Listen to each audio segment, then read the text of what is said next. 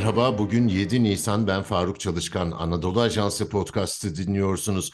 Deprem bölgesinde bu hafta toz taşınımı ve lodos vardı. Havamızın durumunu konuşacağız. İstanbul Teknik Üniversitesi'nden Profesör Doktor Hüseyin Toros ve Anadolu Ajansı Yeşil Hat editörü Hale Aydoğmuş'a katıldıkları için teşekkür ediyorum. Hocam toz taşınımı nedir? Meteorolojik uyarıda Suriye kaynaklı olacağı belirtiliyordu.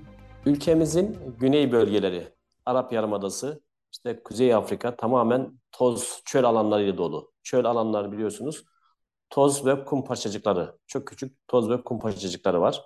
Tabii ki bu toz ve kum parçacıkları bulunduğu bölgelerde kuvvetli rüzgar olduğu zaman rüzgarla birlikte havaya kaldırılıyor.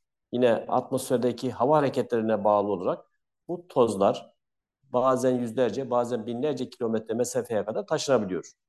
Bilhassa bahar aylarında ülkemizin doğusu Arap Yarımadası'ndan, batı kısmı ise Afrika Sahra çölünden ciddi anlamda toz taşımına maruz kalıyor. Bu tozlar tabii ki e, solunduğu zaman bilhassa astım gibi solunum yolu rahatsızlığı olan kişiler için ciddi anlamda rahatsız edici özelliği var.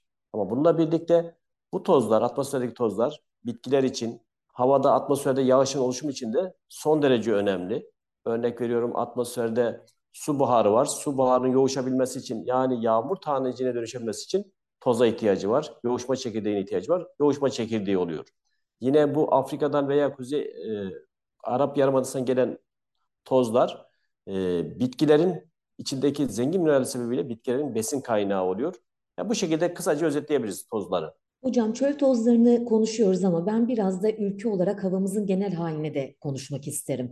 Bazen sis, hava kirliliği gibi e, unsurlar karıştırılıyor malum. Şimdi doğal gaz yaygın. Eskiden genzimizi yakan odun kömür sobaları çok daha az kullanılıyor. Ulusal çapta atmosferimiz hakkında neler söyleyebilirsiniz? Dediğiniz gibi 90'lı yıllarda doğalgaza geçmeden önce bilhassa İstanbul gibi büyük şehirlerde e, bir gömleğiniz veya üzerinize kıyafet beyaz renkte ise akşamleyin rengin değişmiş olarak görebiliyordunuz.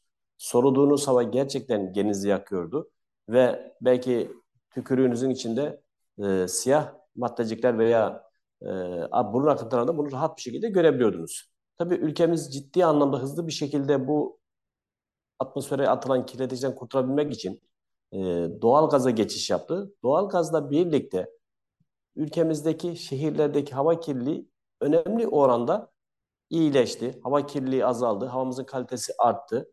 Ee, ama bununla beraber örnek veriyorum İstanbul'da bugün 5 milyona yakın araç var. Bu araçlar artı sanayi tesisleri artı kısmen de olsa belki kenarda köşede yakılan sobalar atmosfere e, bol miktarda kirletici salabiliyorlar. Tabii bu kirleticiler topografik şartlara bağlı olarak ve atmosferik şartlara bağlı olarak e, bizim havamızın kalitesinin düşmesine yol açabiliyor. Bununla birlikte az önce belirttiğiniz gibi mesela bugünlerde İstanbul'da diyelim ki yüksek basınç alanı var. Ee, yüksek basınç alanı olduğu zaman veya atmosferik şartlarda yere yakın seviyede havadaki e, nem miktarı fazla olduğu zaman bazen pus oluşabiliyor sıcaklık farklılığına bağlı olarak.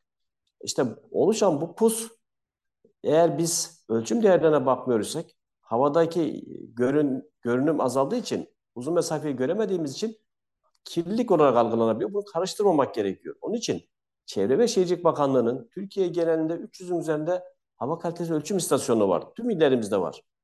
Eğer siz herhangi bir yerde bir gör, görüş mesafesine düşük gördüğünüz zaman bunun hava kirliliği olup olmadığını algılamak istiyorsanız mutlaka Çevre ve Şehircilik Bakanlığımızın web sitesindeki hava izleme gov.tr web adresindeki kalite değerlerine bakmak gerekiyor. Ona göre tedbir almak gerekiyor.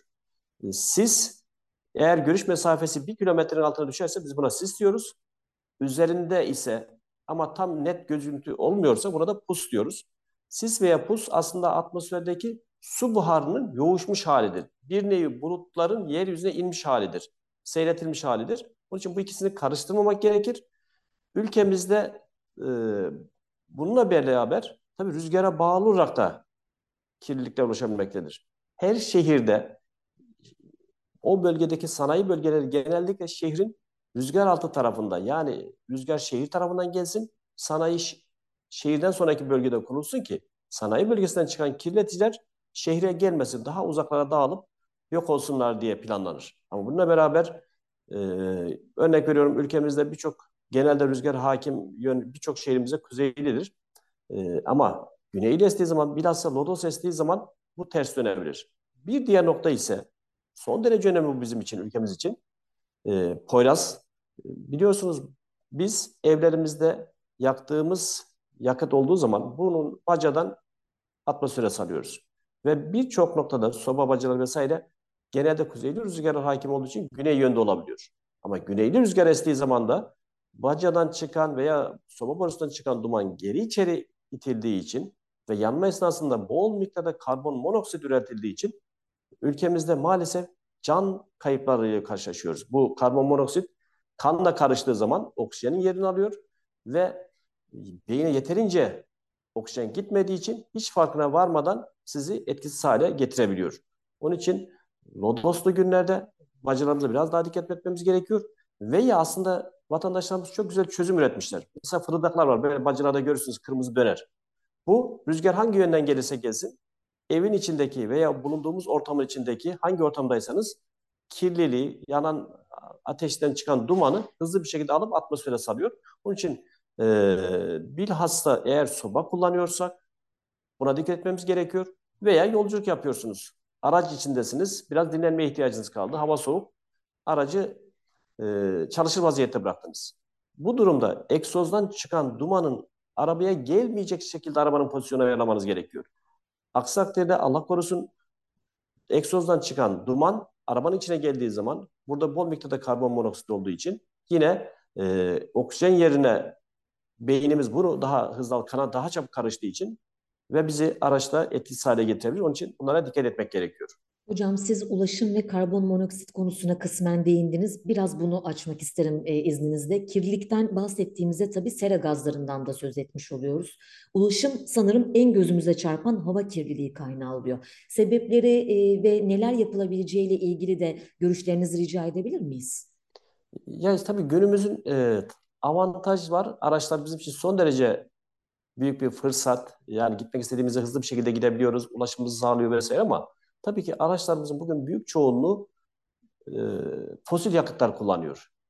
Benzin kullanıyor, e, işte motorin kullanıyor vesaire. Tabii bu esnada, yanma esnasında e, sonuçta atmosfere kirletici maddeler çıkıyor. Bu gaz halinde olabilir, sıvı halinde olabilir veya e, katı halde olabilir. Bu çıkan kirleticiler tabii ki e, bulunduğu ortamda çok fazla araç varsa çok fazla miktarda çıkıyor. Şimdi şehirlerde örnek verdim İstanbul'da 5 milyon civarında araç var. Şimdi trafiktesiniz ve bu gaz yani atmosfere attığımız kirleticiler tam yanma olmadığı zaman daha fazla oluyor. Tam yanma ne zaman meydana gelmiyor? Araçlar daha çok dur kalk yaptığı zaman. Şimdi İstanbul'da yaşıyoruz. Ee, hepimiz görürmüşüzdür. Mesela yeşil ışık yandı, trafikte durdunuz. Bir anda hızlı gaza bastığınız zaman o esnada tam yanma meydana gelmiyor ve egzozun ciddi anlamda atmosfere salınım meydana geliyor. Veya ileride kırmızı ışık yandı. Siz hemen gazdan ayağınızı çekmeniz lazım ki araba yavaş yavaş yavaşlasın. Yeşil, kırmızı kadar gidip orada bir ana frene bastığınız zaman yine bir ate yanan ateşi bir üzerine su döktüğünüz bir anda nasıl duman çıkacağı gibi yine tam yanma meydana gelmediği için atmosfere kirleti sanmıyor. Ayrıca hızlı kalkış veya hızlı duruşlarda frenleme ile lastik sürtü, yere sürttüğü için o esnada lastikten de parçacıklar kopması ve yolların da kirlenmesine yol açıyor. Bunun için bir tabii ki şehirlerde mümkünse toplu taşıma kullanacağız veya mümkün mertebe daha az araç kullanacağız. İki, trafik kurallarına uyarak araçlarımızı kullanacağız. Ee, tabii tabii de bakımlar önemli. Zamanında bakımlar da yaptırmak gerekiyor. Tüm bunları yaparsak e, şehirlerdeki hava kirliliğinin kalitesinin artması konusunda hepimiz katkı sağlamış oluruz. Hava kirliliği için önemli? Bir, sağlığımız için önemli. Çünkü her yıl 7 milyonun üzerindeki insanın ölümünden hava kirliliği sorumluluk tutuluyor. Yine atmosferdeki, atmosfere saldığımız kirleticiler, atmosferdeki enerji dengesini bozduğu için küresel ısınma, küresel ısınmaya bağlı olarak küresel iklim değişikliği, küresel iklim değişikliğiyle beraber işte sıcak hava dalgaları, soğuk hava dalgaları, e, ani aşırı yağışlar, seller gibi birçok meteorolojik afetlerde maalesef bizleri olumsuz etkiliyor. Tüm bunlardan olumsuz etkilenmemek için soluduğumuz havanın kalitesini artırmak için hepimiz e, kendi çapımızda kaynakları daha verimli nasıl kullanabiliriz? Buna dikkat etmemiz gerekiyor. İstanbul Teknik Üniversitesi'nden Profesör Doktor Hüseyin Toros'a ve Yeşil Hat editörü Hale Aydoğmuş'a çok teşekkür ediyorum. Bizi hangi mecrada dinliyorsanız orada abone olmayı lütfen unutmayın. Hoşçakalın.